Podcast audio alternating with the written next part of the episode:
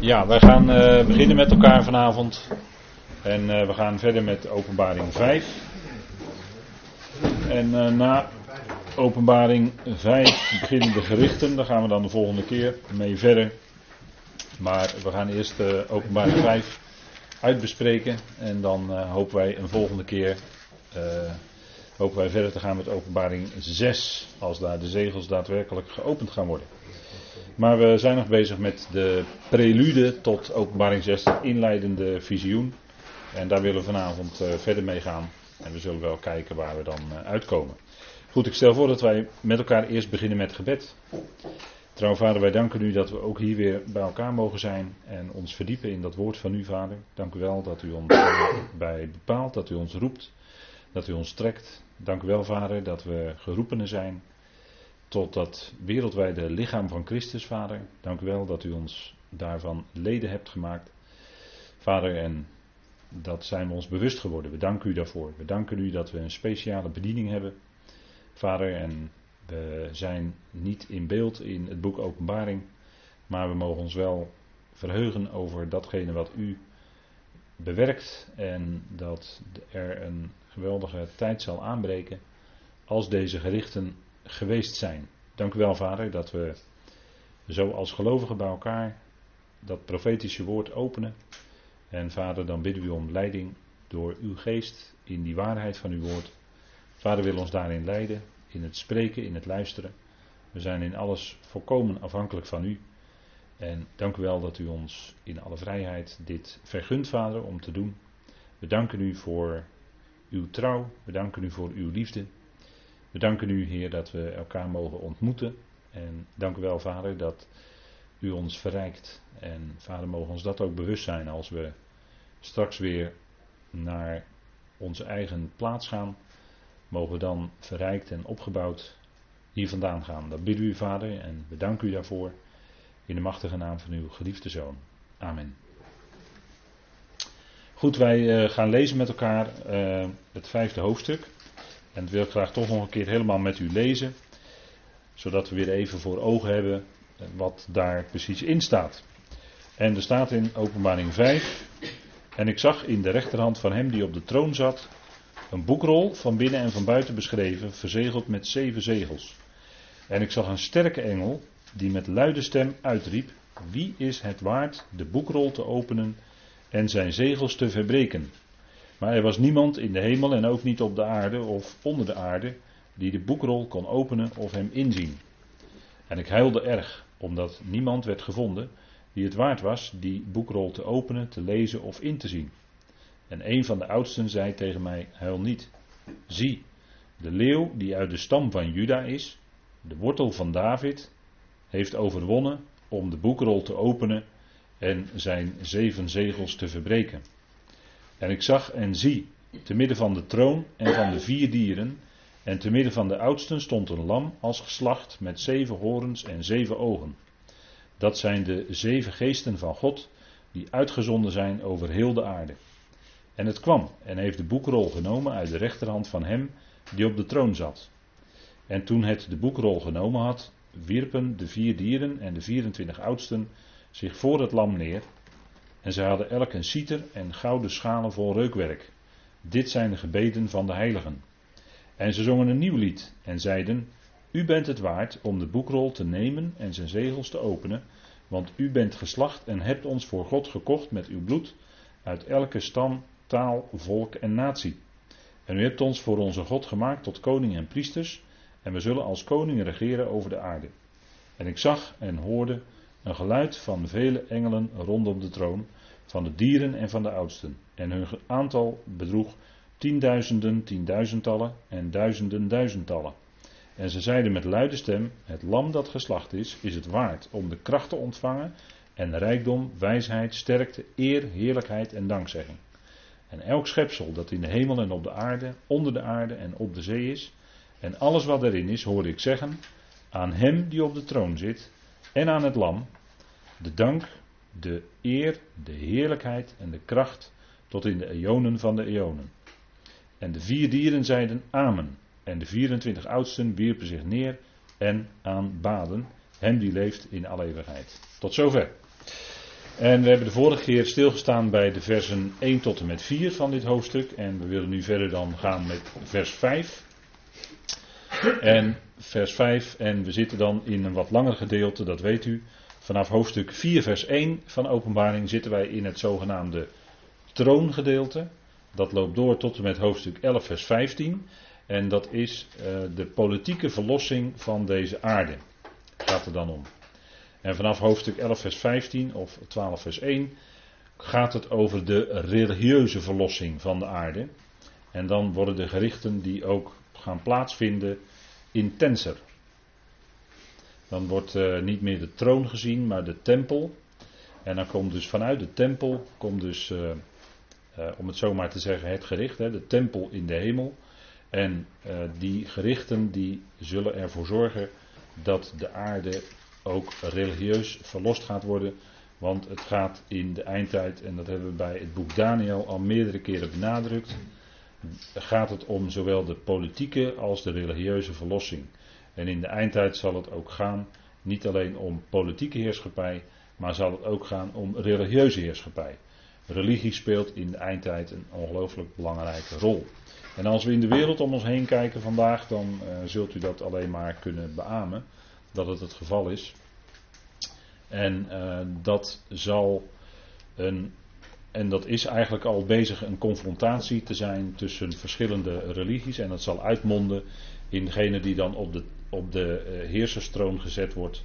En het zal dus niet alleen een politiek leider zijn, maar het zal ook een leider zijn die uiteindelijk alle aanbidding voor zich opeist. De wetteloze zal zich in de tempel Gods zetten en zal zich laten aanbidden alsof hij een God is, zegt Paulus in 2 Thessalonicenzen 2. En Paulus kon het weten, want die was een kenner van de Tenach bij uitstek. En nog veel dieper heeft hij de Tenach leren kennen toen hij zelf onderricht had gekregen door de Heer.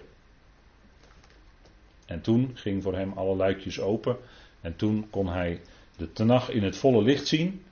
Want de hele Tenach is profetisch. Hè. We verdiepen ons in het profetische woord. Nou, profetie is niet alleen de toekomst voorspellen, maar profetie is het spreken van Gods woord.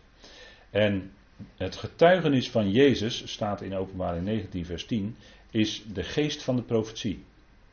Dus de hele profetie, die, is, uh, die, die ademt eigenlijk het getuigenis van Jezus. En Paulus heeft dat alleen maar kunnen ontdekken nadat hij door de Heer op weg naar Damascus was omgedraaid. En nadat hij door de Heer enkele jaren lang in de afzondering in de woestijn persoonlijk onderricht heeft ontvangen.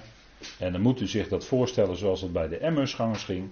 En hij leerde hem daar al wat in de schriften op hem, op Jezus, betrekking had. Zo moet u dat zien. Hè? En daarom, het getuigenis van Jezus is de geest van de profetie. Daarom kun je de Tenach alleen maar echt goed verstaan als je Jezus kent als je persoonlijke verlosser, als je Messias. Dat geldt voor u, dat geldt voor mij, dat geldt voor elke Jood.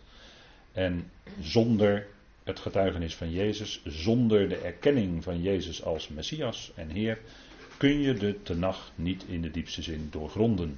Dat kan alleen maar als je die geest hebt ontvangen en ziet dat Jezus de Messias is. Dat is de enige manier. En in openbaring 5, dat is dus het inleidende visioen. In openbaring 5 gaat het over verlossing. Hè, dat hebben we gezien met elkaar de vorige keer. Hè. Wat betekent het nou dat die boekrol met die zegels, dat die zegels verbroken worden? Hè. We hebben de vorige keer gezien dat het een wettig en legaal document is. En dat het te maken heeft met het vrijvallen van het land. Hè. Daar hebben we een doorkijkje gekregen naar het jubeljaar. We hebben het uh, vergeleken. Hè. De Leviticus 25 hebben we vergeleken het jubeljaar met de, het plan van de eonen. Dat het plan van de eonen eigenlijk uitloopt op het jubeljaar waarin alles vrijvalt en waarin God alles in alles zal zijn. Nou goed, dat even als uh, heel kort resume van de vorige keer. Enkele puntjes daaruit. En dan bent u misschien weer een beetje in, het, uh, in de richting waarin we vanavond gaan kijken. En in openbaring 6, openbaring 4 en 5 zag Johannes dus een inleidend visioen in de hemel. En dat is inleidend opdat die zegels verbroken gaan worden. En als die zegels verbroken gaan worden, dan gaat het gericht komen over deze aarde. Elke keer als er een zegel verbroken wordt, dan gaat er een gericht plaatsvinden. En dat vinden wij in openbaring 6 in die vier paarden met die verschillende kleuren. Weet u wel? Maar daarover zullen we de volgende keer met elkaar hopen te spreken. Goed, openbaring 6 is dan het gericht wat gaat komen. En de vraag is, wie is waardig de zegels te verbreken, de boekrol te openen en die dus te lezen en te kunnen inzien. En Johannes die huilde, hè, staat er in vers 4, want er werd niemand gevonden in het universum, in de schepping, die het waard was de boekrol te openen, te lezen of in te zien. En dan zegt een van de oudsten, huil niet, zie de leeuw die uit de stam van Juda is, de wortel van David, heeft overwonnen om de boekrol te openen en zijn zeven zegels te verbreken. Er is dus maar één die die boekrol kan openen, die zegels kan verbreken. En dat is hij. Dat is degene die uit de stam van Juda komt. Dat is de Heer Jezus Christus. Paulus benadrukt dat ook in zijn brieven. Dat hij uit het zaad, uit het nakomelingschap van David is. En daarmee staat hij in de koningslijn. En David was uit Juda gesproten. En wij gaan kijken, want kijk, wat, eh, er staat de leeuw uit de stam van Juda. Wat betekent dat dan? Nou, we zitten hier eh, een beetje zo achterin de Bijbel. Hè? Dan zijn er al heel veel bladzijs geweest, om het zo maar te zeggen. Dan heeft u al heel wat gelezen, als het goed is. Maar die leeuw uit de stam van Juda, die vinden wij, de stam van Juda vinden wij terug in Genesis 30, vers 35. En Juda, dat is de vierde zoon van Lea. U weet wel, Lea met de tedere ogen. En u weet wel, Jacob die kreeg van Laban, dacht hij Rachel, maar zie, het was Lea. Weet u nog? Zie, het was Lea. Lea had tedere ogen. En eerst werden uit Lea meerdere zonen geboren. En Rachel was onvruchtbaar. Een van de lange rij onvruchtbare vrouwen die later toch vruchtbaar bleken te zijn. Sarah was dat, Rebecca was dat, Rachel was dat, enzovoort. Hè. En de vierde zoon, Juda is dus de vierde zoon van Lea. En wat zei Lea toen die zoon geboren werd? Ditmaal zal ik JW loven. En Juda wordt altijd populair vertaald met Godlover, maar dat is een beetje populair hoor, moet ik zeggen. Uh, Juda, daar zit onder andere het woord Jat in, hè, de Jot zou je kunnen zeggen. Jot, Jat, Juda, dat lijkt allemaal op elkaar. Hè? De J en de D-klank, daar hoort u het in terug. Uh, Juda is degene die uh, de Heer looft, want dat werd ook bij zijn naam gezegd. Komt van het werkwoord Yada en dat heeft te maken met loven. Dus die afleiding is wel logisch, alleen de naam van God zelf in die naam is uh, wat lastig om dat af te leiden. Maar de eerste zoon van Lea was Ruben. En zij zei bij Ruben, zie een zoon. Want Ruben is samengesteld uit het Hebreeuwse woord voor zien, ra'a. Vandaar die R en die U. En Ben is zoon. Dus zie een zoon. dat was de oudste, Ruben. Als u eh, meedoet aan een Bijbelquiz en u krijgt de vraag: wat was de oudste zoon van, eh, van uh, Jacob? En Lea, dan weet u dat is Ruben, want zie een zoon. Hè? Dat was de eerste. En dan de tweede zoon is Simeon. Dat betekent de horende. Hè. Sim of Shem. Je kan er ook de naam kan je erin horen. Hè, maar Shema. Hè. Hoor Israël hoor. Hè. Shema. Simeon. Dat is de Shem. Hè. Dus de, het horen. De horende. Hij die hoort. En God, God hoorde, God verhoorde Lea en zij kreeg dus Simeon. En de derde is Levi, dat betekent samenvoeger of samenbrenger, samenhouder. He, Levi, de Levieten, die kregen een aparte plek in het land. die, uh, en die konden leven op, uh, zeg maar op, uh, zonder zelf daar inspanningen voor te verrichten, de Levieten. Want ze deden de tabernakel en tempeldienst. En dan als vierde de Juda, die dus later bleek te zijn de stam die ook de heerserstaf, hè, de, koningschap zou in zich zou hebben. En Juda betekent dan loven, zou je kunnen zeggen. Het is ook de, de vierde zoon. Hè, en het getal vier heeft te maken met, uh, De vier hoeken van de aarde bijvoorbeeld. Dus daar zit al een beetje in de heerschappij over deze aarde. Hè? En ehm, eigenlijk zou je kunnen zeggen dat al die vier namen, als je erover nadenkt, dat het alle vier toch verwijst naar onze Heer. Hè? Want kijk, Ruben, nou, zie een zoon, zie de zoon, dat is natuurlijk de zoon van God, uiteraard. Hè? Dus het verwijst al, in Ruben verwijst het al een beetje naar onze Heer. En dan Simeon, God hoort. En God hoort altijd de stem van de zoon van God. Hè?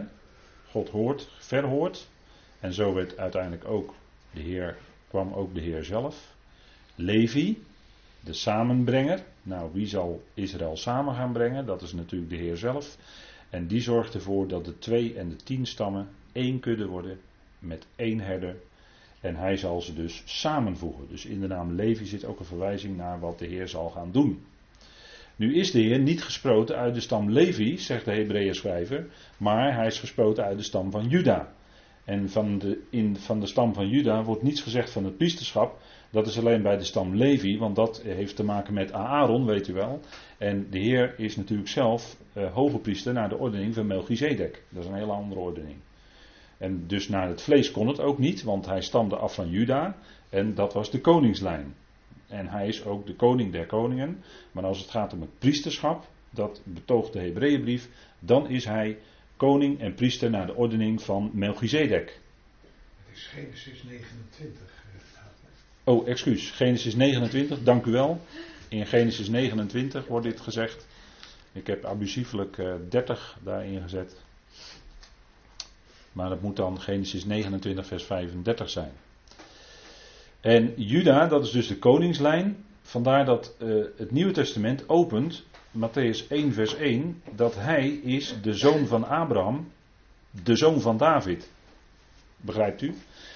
dus dat wil al zeggen, vanaf vers 1, Nieuw Testament, gaat het over de Heer die de koning zal zijn over deze aarde. Koning over Israël allereerst, omdat hij afstand van David. En aan 2 Samuel 7 was beloofd dat er iemand uit de lendenen van David op de troon zou zitten. 2 Samuel 7, weet u wel. Heel bekende tekst is dat, heel bekend uh, profetisch woord. En hij is gesproten uit het volk Israël in de koningslijn. Hij komt uit de lijn van David. En Paulus die vindt dat ook belangrijk om dat nog eens keer te herhalen tegen Timotheus. En dan zegt hij in 2 Timotheus 2: Gedenk Jezus Christus dat hij gesproken is uit het zaad van David. Let op hè. Dus Timotheus, let op. Hij is naar het vlees afkomstig van David en hij is de enige die koning der koningen kan zijn. Dus deze vier zonen, en dan gaat het dus om de leeuw uit de stam van Juda. En waarom leeuw? Um, nou, dat is omdat dit in Genesis 49 staat. En in Genesis 49 wordt ook nog iets gezegd door um, vader Jacob. Vader Jacob. Um, over Juda, u kent het wel, hè? Genesis 49, dat is een heel bekend overzicht over een hele bekende, eigenlijk profetische woorden die Jacob dan uitspreekt over, zijn, over die zonen. En dan zegt hij in uh, Genesis 49, Juda, dat is die bekende profetie, Genesis 49, vers 8 tot en met 10. Nou, ik kan het net niet zien, Josephine staat ervoor, maar. Genesis 49 is dat. Juda, jij bent het, jou zullen je broers loven. Ziet u, die het verband met Juda en dat loven. Je hand zal rusten op het nekvel, staat er eigenlijk. Op de nek zeggen de meeste vertalingen, maar de concordante vertaling, de English Concordant Version, die heeft hier uh, scruff. En als je dat opzoekt, dan is dat eigenlijk meer het nekvel. Dus wel op de nek, maar heeft meer dat nekvel in zijn hand als het ware.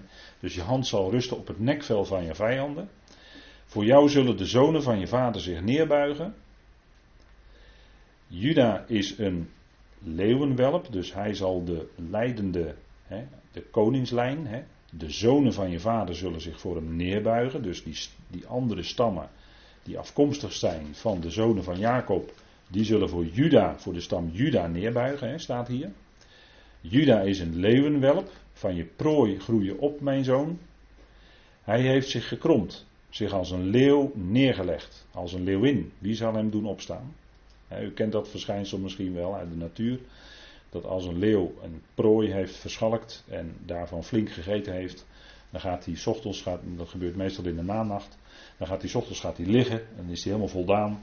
En uh, dan is er even rust. En, uh, dan, maar je hoeft ook niet, uh, en andere dieren hoeven ook niet bij een, een leeuw in de buurt te komen. Want de leeuwen, dat zijn zo'n beetje de sterkste dieren die er zijn. Hè? Dus dan, en daar zit al dat koningschap in. Hè? De leeuw wordt ook spreekwoordelijk genoemd de koning van de dieren. Vandaar dat leeuw, hè, verschillende woorden voor leeuw worden hier gebruikt. Vandaar dat leeuw hier ook gebruikt wordt in verband met Juda. Dus dan ziet u dat, uh, dat wat in openbaring gezegd wordt, hè, de leeuw die uit de stam van Juda is, dat grijpt eigenlijk terug op Genesis 49. En zo zitten er altijd verbanden van Genesis naar openbaring. Hè, dat is eh, heel opmerkelijk. En ook eigenlijk weer niet zo gek. Maar die verbanden die zijn dus heel duidelijk. Hè. Hier hebben we dan een heel duidelijk verband van Genesis 49 met Openbaring 5. Omdat hij wordt gezegd, hier is de leeuw uit de stam van Juda. En dan staat er de scepter, dat is dus de koningsstaf. Hè. De scepter zal van Juda niet wijken. Dus die zal in Juda's handen blijven. En evenmin de heersersstaf tussen zijn voeten. Totdat hij komt en dan zegt de concordante vertaling aan wie het toebehoort. En al uw vertalingen zeggen dan totdat Silo komt. Weet u wel, Silo. En iedereen die weet dan dat het eigenlijk de Messias is. Een heenwijzing is naar de Heer Jezus Christus. Um, goed, dat punt kom ik zo op. Even terug naar het vorige regel. Daar staat heersersstaf. En eigenlijk uh, in oudere vertaling wordt dan het woord wetgever uh, gebruikt. En dat is niet zo gek. Want het woord wat daar gebruikt wordt, heeft te maken met uh, diegene die de inzettingen geeft waaraan anderen zich moeten houden. En als jij dat kan doen, dan heb jij heerschappij, dan heb jij de regering. De Nederlandse regering die vaardigt allerlei wetten uit. En daaruit blijkt dat de Nederlandse regering de regering in handen heeft over ons land. Anders zouden zij geen wetten kunnen uitvaardigen. Nou, zo'n soort woord wordt hier gebruikt. En het wordt hier dan vertaald met heersersstaf. Nou ja, goed. Eh, dat is dan een, een uh, iets afgeleide vertaling.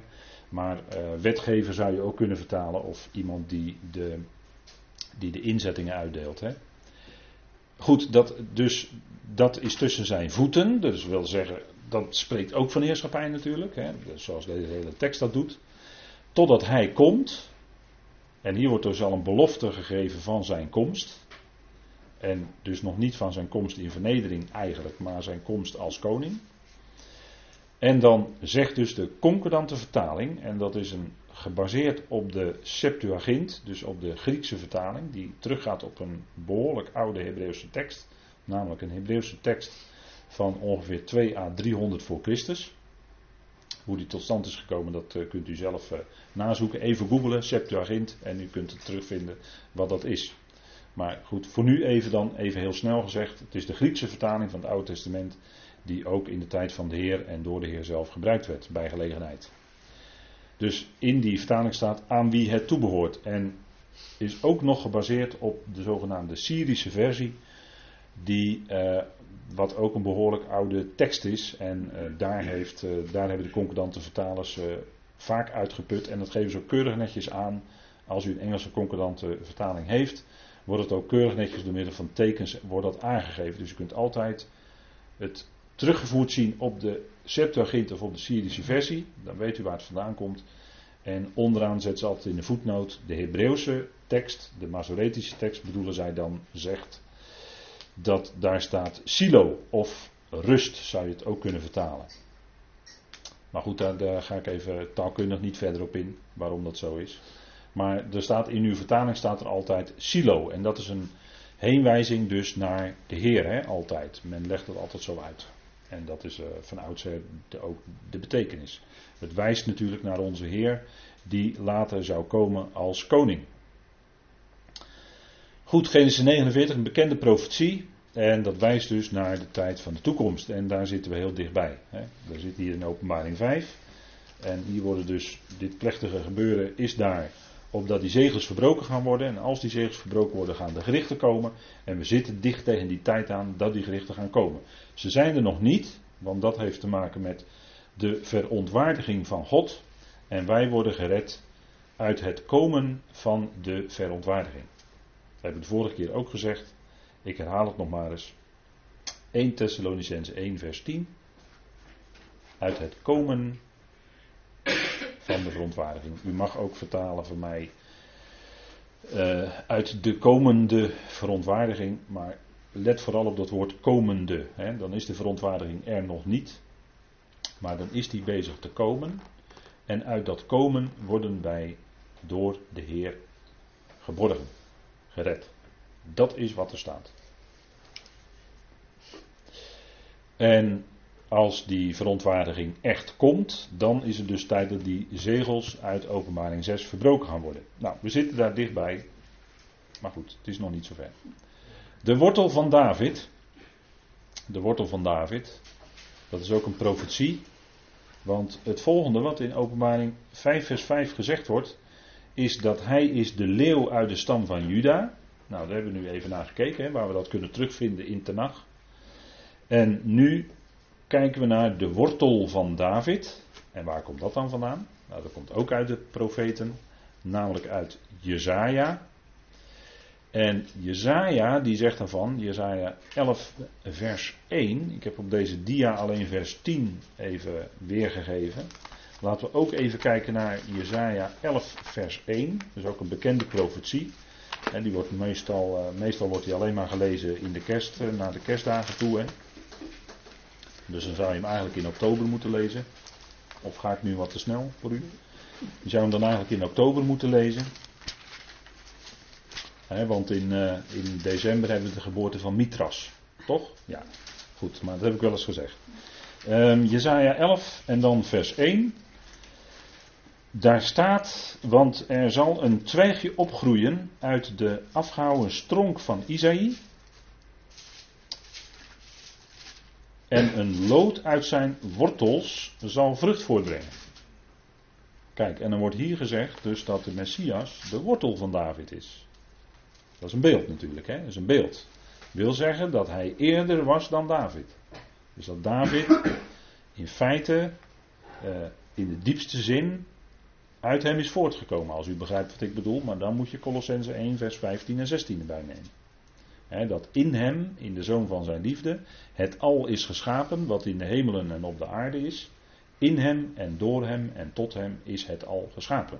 Dus in die zin, dan kijken we even met Paulus mee en dan zoomen we even in op David.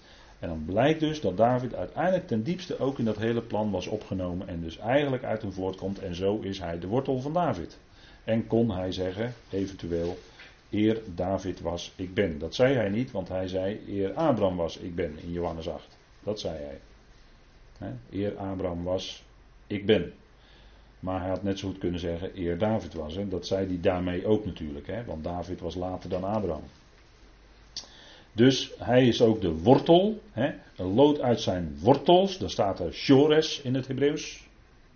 Shores. Zal vrucht voorbrengen. En die wortel is eigenlijk hijzelf. Ja?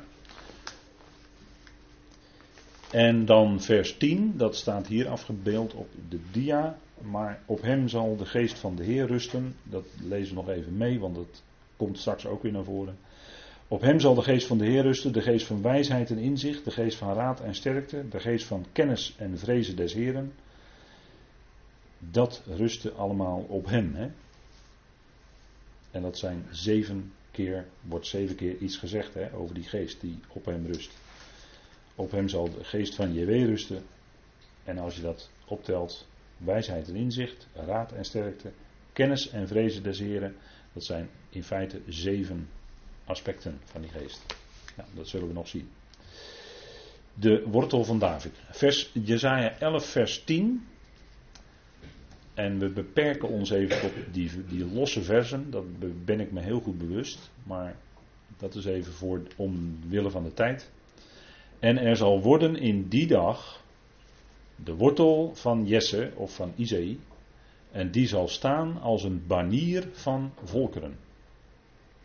Van hem zullen de natieën onderzoeken en zijn rust zal heerlijk zijn. Of glorieus. Hè? En er zal worden in die dag de wortel van Jesse, staat er dan, hè, van Isaïe. Die zal staan als een banier van de volkeren. dat is natuurlijk een prachtig beeld over de Messias. dit gezegd, over de Heer Jezus. en tegenwoordig heb je in allerlei gemeentes dat men met banieren zwaait.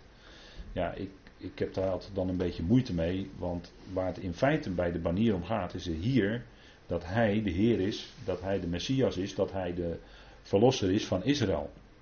En hij zal dan staan als een banier van de volkeren, hè? als de koning van de koningen in feite.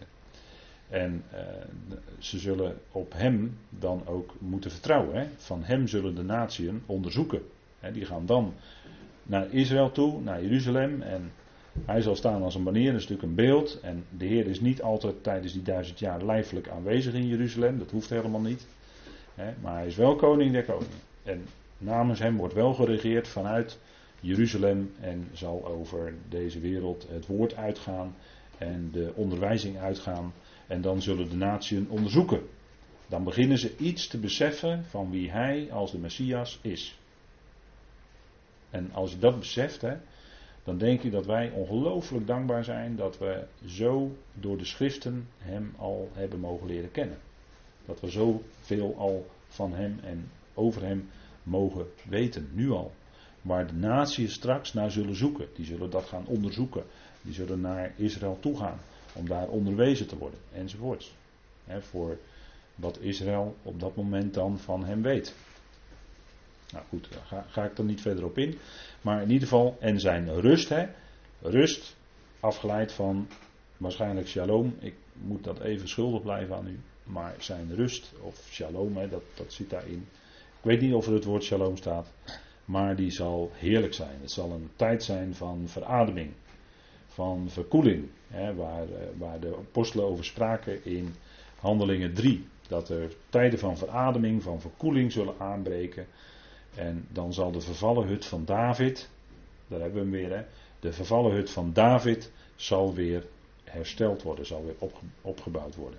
Nou, dus dat koningschap van David, wat dan in zijn handen is. En dat David dan zelf letterlijk in Jeruzalem regeert. Ach ja, waarom niet? Het staat in de profeten nu eenmaal. Ik weet dat daar soms verschillend over wordt gedacht. Maar voor mij is het de profetie. In de eerste plaats moet je hem letterlijk nemen.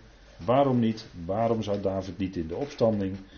Want daar heeft hij zelf van getuigd hè, in, Psalm 16. En dat ging ook over de Messias natuurlijk.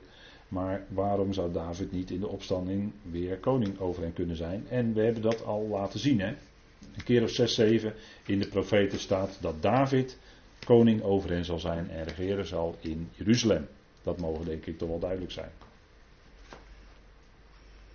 Ja, terwijl de Heer Jezus Christus de koning der koningen is. Jawel, zeker, zeker. Maar naam, waarom zou David niet namens hem in Jeruzalem kunnen regeren? Zijn troon staat daar. Nou, dat geldt bijvoorbeeld ook, ik heb de vorige keer volgens mij het voorbeeld ook aangehaald. De troon van koningin Elisabeth van Engeland staat in Engeland, letterlijk, maar zij zit daar niet de hele tijd op en ze is ook niet de hele tijd in Engeland. Ze is wel eens op reis. Maar al die gemene bestgebieden, die moeten wel aan die troon gehoorzaam, die vallen wel onder die troon. Begrijpt u? Nou. Wat er ook van zij, we zullen Engeland straks nog wel even, heel even tegenkomen, dan op een bepaalde manier. De wortel van David het lammetje. En dan gaan we verder en weer terug naar uh, openbaring 5, vers 5.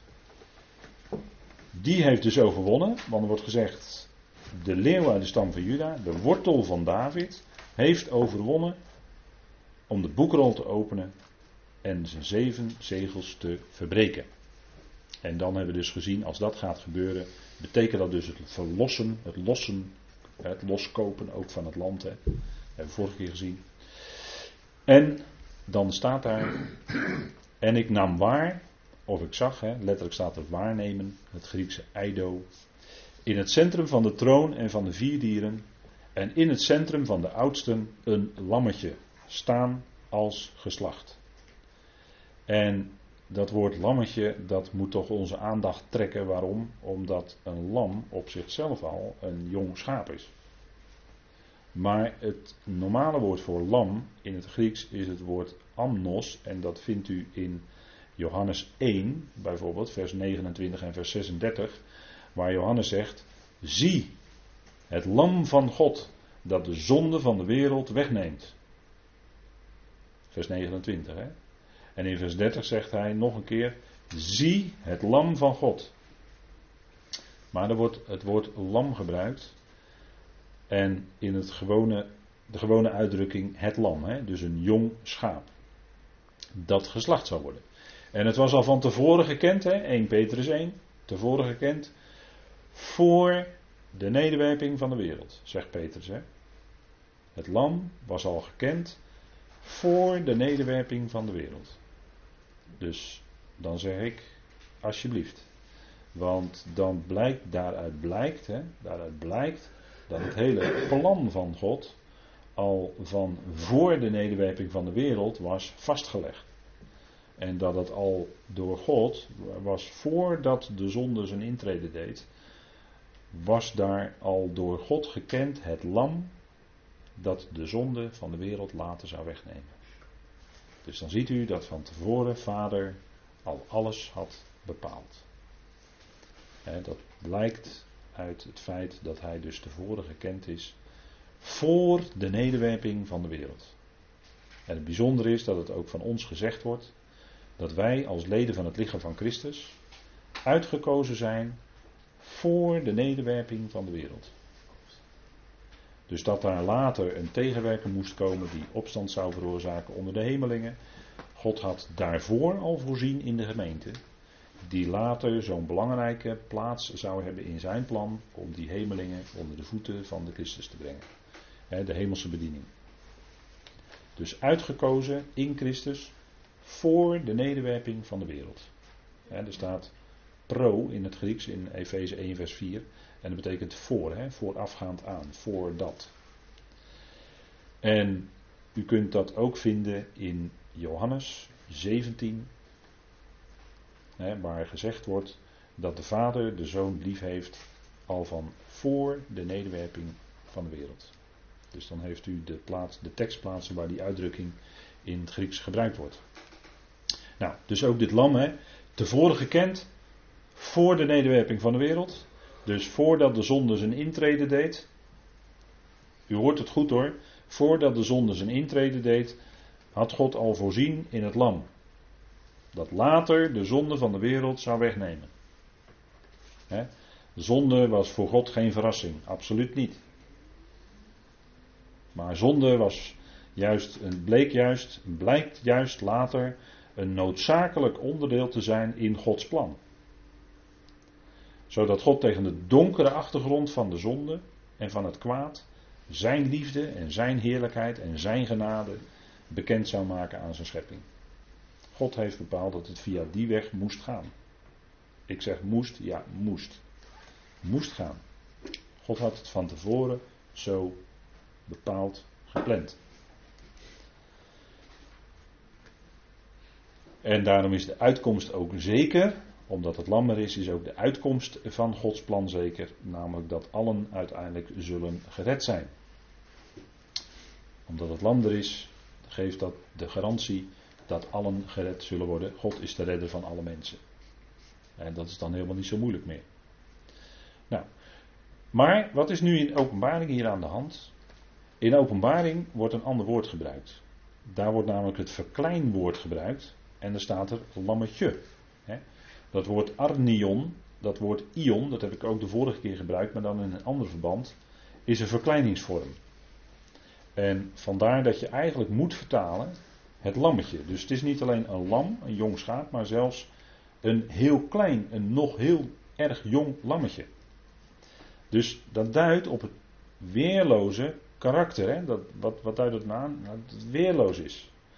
En zo werd hij ook naar de, naar, eigenlijk naar de naar de slagbank geleid, om het maar in die beelden door te trekken. werd hij ook naar het kruis geleid als weerloze. En dan zeggen wij van ja, hij had zich kunnen veren, ja, maar hij deed het niet. Hij was weerloos. En dat karakter, hè, als lammetje, heeft hij uiteindelijk dan via Golgotha van vader, hè, door, door vader, heeft hij de overwinning mogen behalen. Nou, door de kracht van de vader uiteraard. En dat woord lammetje staat 28 keer in het boek Openbaring. Hè. Het komt heel vaak voor in Openbaring. En het komt eigenlijk maar één keer voor buiten het boek Openbaring. En dat is in Johannes 21, vers 15. En u weet wel, dat is die bekende, dat bekende gesprek van de Heer met Petrus. Hè. Petrus die hem drie keer logende. En dan stelt de Heer als het ware drie keer aan hem de vraag: Petrus, heb je mij waarlijk lief? Ik zeg nu even heel snel, want er worden daar verschillende woorden voor liefde gebruikt, dat weet ik wel. Maar ik zeg het even heel snel. En zo werd Petrus weer eigenlijk zeg maar, hersteld in de dienst. Hè. Ondanks het feit dat hij de Heer gelogend had. Wat een liefde van de Heer. Hè. Petrus werd nochtans in de dienst gesteld als belangrijkste apostel van de besnijdenis. Als belangrijkste van de twaalf. Wat een genade van de Heer. Hè. Wat een genade. Dus dat is wel heel bijzonder, denk ik. Maar verder wordt het 28 keer, dus u hoort het goed, 4 keer 7, ja, 4 keer 7, in openbaring gebruikt. En dat is niet, niet, dat is niet zomaar natuurlijk. Hè, 4 keer 7. Hè. 7 heeft altijd te maken met een volkomen werk van God in deze schepping. En 4, dat zei ik er net al in verband met Juda. 4 heeft te maken met de verlossing van deze aarde. Het gaat om deze aarde. De vier hoeken van de aarde wordt wel over gesproken. Hè? De vier windstreken.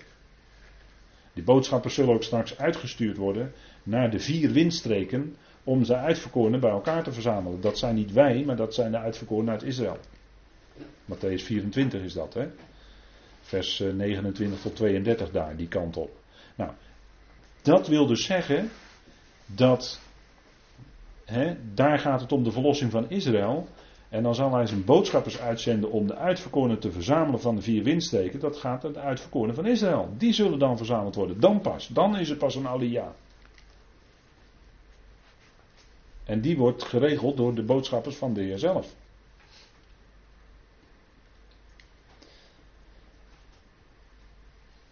En dan is dat ook over heel de aarde. Dus vandaar vier. Hè. Vier heeft altijd te maken met 4, 40, 400 heeft altijd te maken met deze aarde, hè? deze wereld. Nou, zo. Uh, en vandaar dat het lammetje hier als beeld, hè, het is natuurlijk een beeld, want zowel leeuw is een beeld en lammetje is natuurlijk ook een beeld. Maar wij moeten proberen te begrijpen wat dan die beelden ons te zeggen hebben. Wat die beelden dan betekenen. Hè, die symboliek die erin zit. Nou, een lammetje in eerste plaats weerloos. Maar ook natuurlijk iets wat geslacht wordt. Hè? Wat de Joden zo goed kenden. Hè? Bij de uittocht moeten ze het bloed van het lammetje aan de deurposten strijken. En zo ging dan die verderfengel voorbij. Hè? Die sprong dan voorbij. Vandaar Pesach, hè? dat voorbijspringen. Nou, daar wijst dat natuurlijk allemaal naar. Hè? En er wordt hier in dit verband ook gesproken over bloed. Bloed. Hè? Dat zullen we nog zien. En dat is natuurlijk niet onbetekenend. Nou, hij zag, wat zag Johannes? Een lammetje staand als geslacht. Hè? Een lammetje staand als geslacht. Even goed tot u door laten doordringen. Het lammetje is geslacht geweest en staat nu. Dat wijst op zijn opstanding uit de dood, hè? de overwinning. Het staat hier, het lammetje staat. Ja, daar moet je nooit aan voorbij gaan. Als, als er gezegd wordt dat iets of iemand staat, dan heeft dat te maken met opstanding of opstandingskracht. Ja, dan moet je, dus dat staat altijd zomaar, niet zomaar in de tekst natuurlijk. En het heeft zeven horens en zeven ogen. Dat zijn de zeven geesten van God, uitgezonden over heel de aarde. Dus het lammetje is geslacht, bloed heeft moeten vloeien om die overwinning te behalen, om de zonde weg te nemen. En hij staat, en dat is zeggen, hij staat opgestaan. Het is de opgewekte uit de doden. Hij heeft overwonnen. Is net in het voorgaande vers gezegd. Hè? De leeuw de stam van Juda heeft overwonnen. Dat wil zeggen, hij is opgewekt uit de dood. Daar is sprake van overwinning. En die overwinning die zal zich voortzetten. Toen was het bloed. En later hebben we ook de vorige keer gezien door macht. Hè? Want die vrijkoping is door macht. Zo ging het ook bij het volk Israël. Lammetje, het bloed van het lammetje aan de deurposten. Dat is één. De eerstgeborenen werden bewaard. Twee is dat ze met de machtige hand van JW uitgeleid werden uit Egypte. Vrijkoping door macht. Die twee aspecten, hè, die vinden we hier ook in openbaring terug. Nou, zeven horens, horens, dat hebben we ook bij Daniel gezien, spreken van kracht, spreken van koninklijke macht. Een horen is een koning. En dat zagen wij in Daniel, maar dat zien wij ook in het boek Openbaring. Daarom is dit lammetje ook een samengesteld beeld. En wat bedoel ik dan ermee? Dat is dat er meerdere betekenissen in zitten. Het is een samengesteld symbool, dus het is zowel het ene symbool als het andere, maar je moet op alle twee letten, want het heeft alle twee iets te zeggen. En ik ga met u nog een aantal van die samengestelde symbolen doornemen. Om dat goed tot, tot u te krijgen. En dan gaat u nog beter die symboliek van openbaring verstaan. En aan het begin van het boek Openbaring heb ik gezegd dat het heel belangrijk is om de symbolen van dit boek goed te verstaan. Doe je het niet, dan mis je de betekenis van de, datgene wat Johannes mocht zien. Nou, hier zien we dus een uh, samengesteld beeld. Hè? Zeven horens. Dus je zou kunnen zeggen dat is het volkomen koningschap over de aarde. Hè? Zeven horens. Spreekt van koninklijke macht. Hè? Daarom werd een koning ook gezalfd bij gelegenheid uit een horen. Hè? Er werd een olie in een horen gedaan.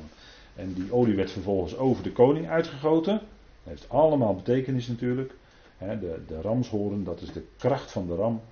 Dat is uh, daar waardoor hij macht kan uitoefenen. Dat hebben we ook gezien bij, uh, in, in het boek Daniel. Hè.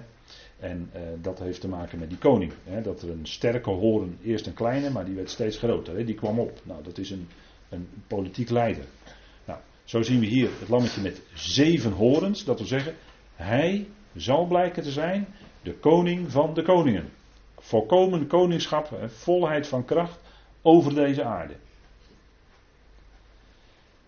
En dan het tweede punt wat daarbij zit, zeven ogen. En ik heb u al eerder gezegd, ogen in de schrift hebben te maken met geestelijke dingen.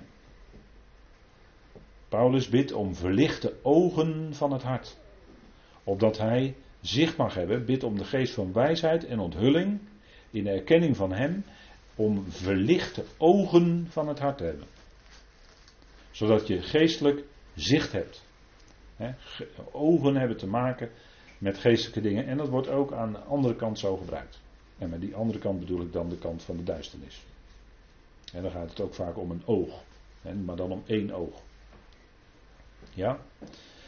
Uh, zeven geesten van God. die zeven ogen, wat betekent dat? Dat is de uitleg hier. Zeven ogen. Dat zijn de zeven geesten van God uitgezonden over heel de aarde. Dus we zien hier een volheid van geest. En geesten in de schrift, dat zijn ook vaak boodschappers. Boodschappers worden ook vaak geesten genoemd. En dan gaat het dus om hemelse boodschappers. Want bij aardse boodschappers, nou ja, dat staat er vaak bij. Hè? En als alleen maar het woord boodschapper wordt gebruikt, zul je uit de context moeten afleiden of het gaat om een hemelse boodschapper of om een aardse boodschapper. Nou, hemelse boodschappers die worden dan geesten genoemd. dat staat bijvoorbeeld in Hebreeën 1. Laten we het even met elkaar opzoeken. Hebreeën 1.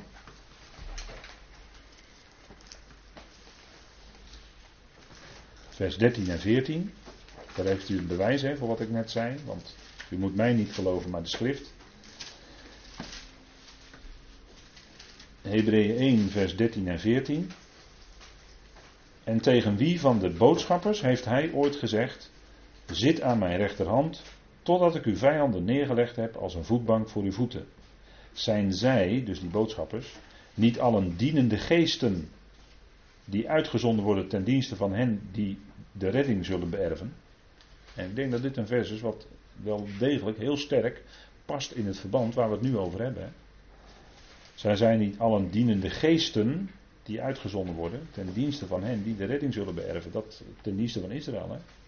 Hè? engelen hebben geen bediening zozeer voor de gemeente.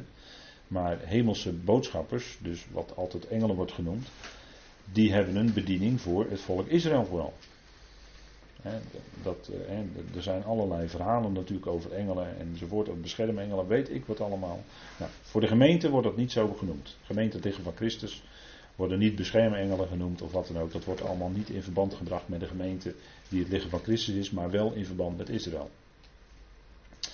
Nou, die zeven geesten van God, hè, gaan we even terug naar de openbaring. Die zeven geesten van God, die worden dus uitgezonden over heel de aarde, staat er in Openbaring 5, vers 6. En die zeven geesten van God, die kwamen wij al eerder tegen in Openbaring, namelijk in Openbaring 1, vers 4. Openbaring 1, vers 4. Zullen we even nog een keer met elkaar lezen. Er staat Johannes aan de zeven gemeenten die in Azië zijn. Openbaring 1, vers 4. Genade zij u en vrede van hem die is, die was en die komt. En van de zeven geesten die voor zijn troon zijn. Daar heeft u ze. En die, daar wordt hier dus in openbaring 5 op teruggegrepen. En dan zien wij in openbaring 3, vers 1. Daar staat het ook. En schrijf aan de boodschappen van de gemeente in Sardis. Openbaring 3, vers 1. Dit zegt hij die de zeven geesten van God heeft en de zeven sterren. Dus daar heeft u hem weer, hè? De zeven geesten. Ja, dus hij ziet een lam met zeven ogen, maar de uitleg is dat het eigenlijk doelt op de zeven geesten van God, uitgezonden over heel de aarde. En geesten, daarmee zouden eventueel boodschappers bedoeld kunnen worden. Dat is een mogelijkheid. Nou, het lammetje dus met zeven horens en zeven ogen, dat is dus een samengesteld symbool. Een samengesteld symbool. Waar wijst dat op? Als die geesten inderdaad wijzen op zeven boodschappers, en zeven boodschappers gaan in openbaring een heel belangrijke rol spelen bij de, de ontvanging van de gerichten. U weet wel, de zeven boodschappers die bazuinen. En de zeven boodschappers die de violen, en dat is het oude woord, maar die de schalen uitgieten. In het oude vertaling wordt het woord viool met een F gebruikt. Violen. Leest u maar in de oude statenvertaling, daar staat dat. Maar in de nieuwere vertalingen staat schalen. Dus er zijn ook zeven boodschappers, en misschien wel dezelfde, die de zeven schalen uitgieten. En dan gaat het ook om de religieuze verlossing van de aarde. U vindt dat in eh, openbaring 15 en 16 bijvoorbeeld. Nou, hij opent Christus en de boodschappers. Hij opent zeven zegels en zij blazen dan de trompetten. Of bazuinen. En dat wijst op zijn offer. Verlossing door bloed. Dan is het hij alleen. Dan is het het lammetje alleen. Maar is het verlossing door kracht. Dan is het hij met zeven boodschappers. Dus hij deelt als het ware aan die boodschappers de taak uit om die gerichten dan te laten komen. En zo kun je dat zien. Verlossing door kracht. Daarvoor schakelt hij dan boodschappers in. Goed, dan een ander samengesteld symbool is het beest wat wij in openbaring 13 tegenkomen. Dus dan gaat het om religie. Let op, het gaat daar om religie. Het beest staat daar met zeven koppen en tien horens. Dus dat is ook weer een samengesteld symbool. Hè? Het is een beest. En dat beest blijkt te hebben zeven koppen en tien horens. Nou, die zeven koppen, dat wijst dan in de uitleg op zeven koningen. Openbaring 13, vers 1, dat zullen we even met elkaar lezen voor alle duidelijkheid. Openbaring 13, vers 1, daar gaat het over het beest uit de zee, of een wild dier, een wild beest. Een therion is dat in het Grieks, als ik het uit mijn hoofd goed zeg. Maar er zullen ongetwijfeld zijn die dat zullen checken. En ik zag uit de zee een beest opkomen, openbaring 13 vers 1, dat zeven koppen en tien horens had en op zijn horens tien diademen. Staat er in mijn vertaling. Of in de oude vertaling staat koninklijke hoeden. Zelfs, hè? dat is de klassieke statenvertaling. Maar uh, ik, weet niet, ik weet overigens niet even nu wat er in de nieuwe vertaling staat. Kronen, kronen tien kronen. Goed, tien diademen, kronen. En op zijn koppen een lastelijke naam.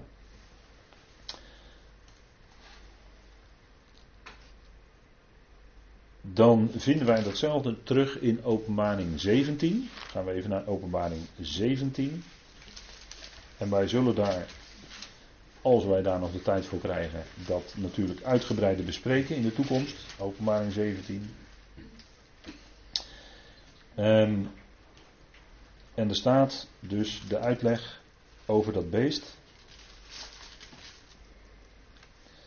Vanaf vers 8 dan lezen we even voor het verband. Het beest dat u gezien hebt, was en is niet, en het zal opkomen uit de afgrond en naar het verderf gaan. En zij die op de aarde wonen, van wie niet vanaf de nederwerping van de wereld de namen geschreven staan in het boek des levens, zullen zich verwonderen als zij het beest zien dat was en niet is, hoewel het er toch is. hoewel het is. Hier blijkt het verstand dat wijsheid heeft. De zeven koppen zijn zeven bergen waarop de vrouw zit. Want in openbaring 17 blijkt een vrouw dat beest te besturen. Dus die zeven koppen zijn zeven bergen. Ook, en dan staat er in vers 10, ook zijn het zeven koningen. Dit is de uitleg, hè? Dit is de uitleg. Dus zeven koppen, dat duidt op zeven bergen. En zeven bergen duidt weer op zeven koningen. Dus dit is een dubbele uitleg van die koppen. Nou, bergen in de schrift is vaak, heeft vaak te maken met de koninkrijk. En dat blijkt ook, want het zijn zeven koningen. Vijf zijn er gevallen. Eén is er.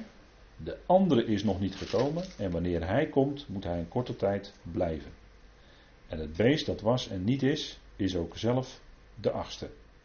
En hij is uit de zeven en gaat naar het verderf. Nou, het gaat natuurlijk om die andere die komt, die korte tijd blijft. En dat ook de achtste is, dat is de wereldleider natuurlijk van de eindtijd. Hè? Maar goed, dat, uh, dat zullen we allemaal nog verder gaan zien.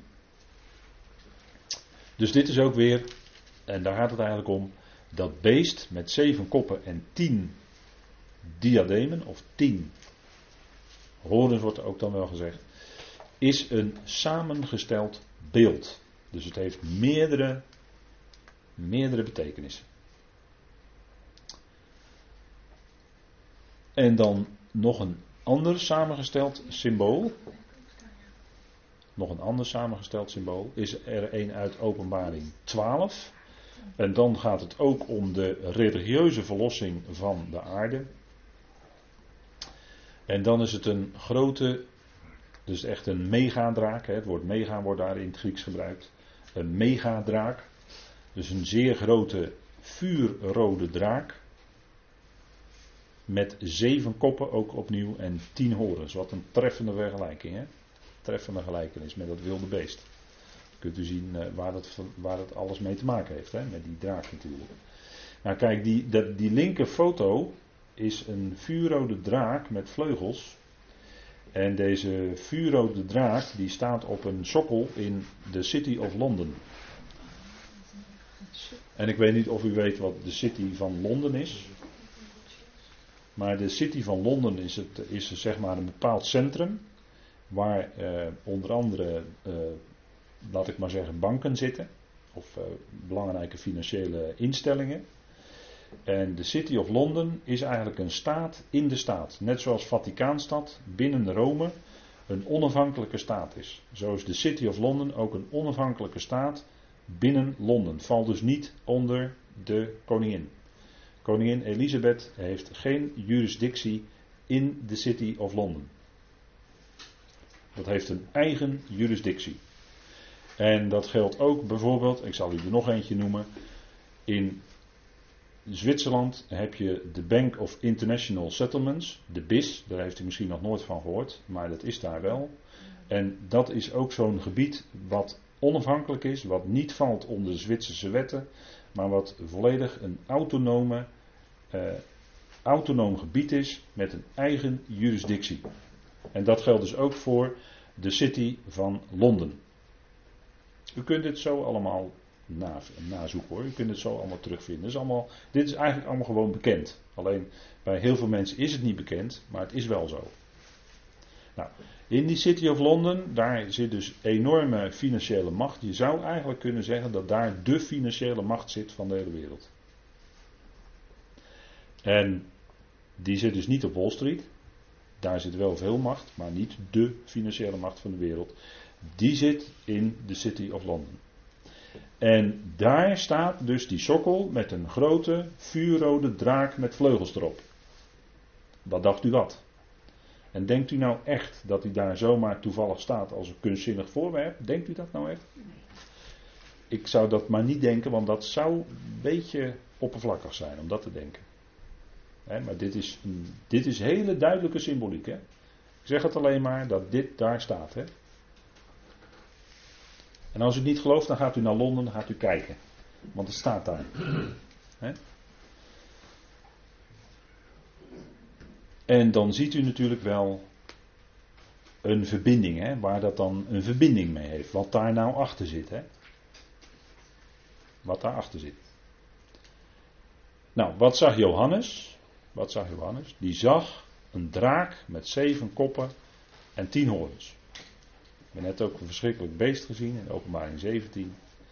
We hebben daar, en we zien daar ook een vrouw die dat beest bestuurt. Ja?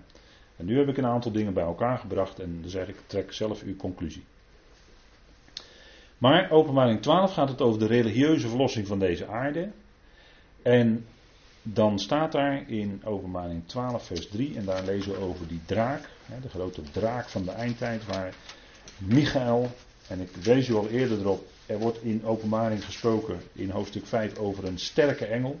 En ik heb toen gezegd dat zou misschien wel Michael kunnen zijn. Maar dat weten wij niet. Maar ik geef het maar mee als suggestie. En dan staat er in openbaring 12 vers 3. En er verscheen een ander teken in de hemel. En zie een grote vuurrode draak met zeven koppen en tien horens. En op zijn koppen zeven diademen. Dus hier zien wij dus dat de draak in de eindtijd, als het gaat om de sfeer van de religie, de macht heeft. En daardoor ook politieke macht uitoefent. Omdat die religies in handen zijn van die draak. En welke religie u eigenlijk ook maar zou willen noemen, dan zou u daarop gewoon het antwoord kunnen geven. Die is in handen van de draak daar, daar, zouden, daar zouden misschien wel eens een aparte avond aan kunnen besteden. om dat dus verder uit te diepen hoe dat precies zit. En dan zult u echt stom verbaasd staan. Maar het systeem zit zo in elkaar. Het systeem van de tegenstander. En die werkt met religie. En die draak, het is een grote vuurrode draak, dat is het beeld dus van de eindtijd. En dan gaat Michael gaat er oorlog tegen voeren met zijn boodschappers en die gaat dan die draak op de aarde werpen. Dat is dus nu nog niet zo. Dus als we het over de draak hebben, de tegenstander, want de draak dat is de tegenstander, dat weet u hè. die draak, die geeft ook aan het beest, dat staat in, ook in openbaring 13. Het is de draak die aan het beest, openbaring 13, haar grote kracht en macht geeft. En even kijken hoor, openbaring 12 vers 9 staat een nadere identificatie van de draak. Want er staat in vers 9, als hij op aarde wordt neergeworpen, dat is de oude slang. De, de duivel, hè, dus de dooreenwerper, hè, de diabolos, de tegenwerker, de dooreenwerper. En Satan genoemd wordt, tegenstander die de hele wereld misleidt. Ziet u het? En dat doet hij door middel van religie. Onder andere. En dat doet hij door middel van het feit dat hij de hele media in zijn macht heeft. En de filmindustrie. En de muziekindustrie. Maar dat gaan we allemaal nog zien in openbaring 17. Hoe dat zit. Maar dat is in handen van de tegenstander. De hele wereld ligt in het boze, zegt Johannes. Hè? Dat zijn geen loze woorden. Dat is, dat is zo, dat is de waarheid. hij is de God van deze eon, zegt Paulus in 2 Korinthe 4, vers 4. Dat is de waarheid. Maar dan God met de kleine letter. Hè? Graag met de kleine letter, heel graag. Maar hij is de God van deze eon. En wordt ook als zodanig door mensen van geheime genootschappen aanbeden. Ja? En die zetten dan weer de lijntjes uit naar de lagere, lagere rangorde. Ik zou, had ook een ander woord kunnen gebruiken, maar ik gebruik nu even bewust het woord rangorde. Lagere rangorde in de organisatie. Die zetten de lijntjes uit, maar de hoogste, De hoogste in die geheime genootschappen, die aanbidden de tegenstander. Die aanbidden de duivel. Zo, zo zit dat vandaag de dag. En die draak die wordt verslagen door Michael en zijn boodschappers. Want dat is natuurlijk waar het op uitloopt. Hè? Het kwaad, daar moet een einde aan komen. Het boze moet een einde aan komen. En dan moeten de komende eonen vol zijn van de heerlijkheid van Christus. En daar gaat het gelukkig naartoe. En dan is er eindelijk, als die draak eenmaal in de afgrond is geworpen, dan gaat de deksel erop, wordt verzegeld. Mooi zo, eindelijk rust. Ja? En die draak die wordt dus verslagen. En die wordt neergeworpen op de aarde. En dat is zijn eerste. Dat hij naar beneden gaat. Later gaat hij dus nog verder naar beneden. En dan komt hij in de abyssos, in de afgrond. En dan gaat de deksel erop. En wordt verzegeld. Hè, voor duizend jaar. Vandaar dan de duizend jaren. Hè. Dan is de tegenstander is dan in die verzegeling. Is dan onder die deksel. Hè, onder die verzegeling. Dan is hij is gebonden. Duizend jaar lang. En vandaar dat er dan duizend jaar lang. Nou, dan is een stuk rustiger hoor op aarde. Dat kan ik u wel vertellen. En nadat hij verslagen is, dan gaat, of hij wordt eerst op de aarde geworpen, dan gaat hij rond als een briesende leeuw, zegt Petrus. Maar dat is nu nog niet zo, hij is nu nog steeds in de hemel. Hè? Dat is ook verbazingwekkend voor ons misschien. Maar die draak, die oude slang, die tegenstander, is nu nog steeds in de hemel. Of in de hemelen, kan ik ook zeggen. Maar die wordt straks op de aarde dus geworpen. En dan gaat hij een trapje lager en daarna nog een trapje lager. Ja? Goed, ik stel voor dat we nu even bijkomen bij een kop koffie.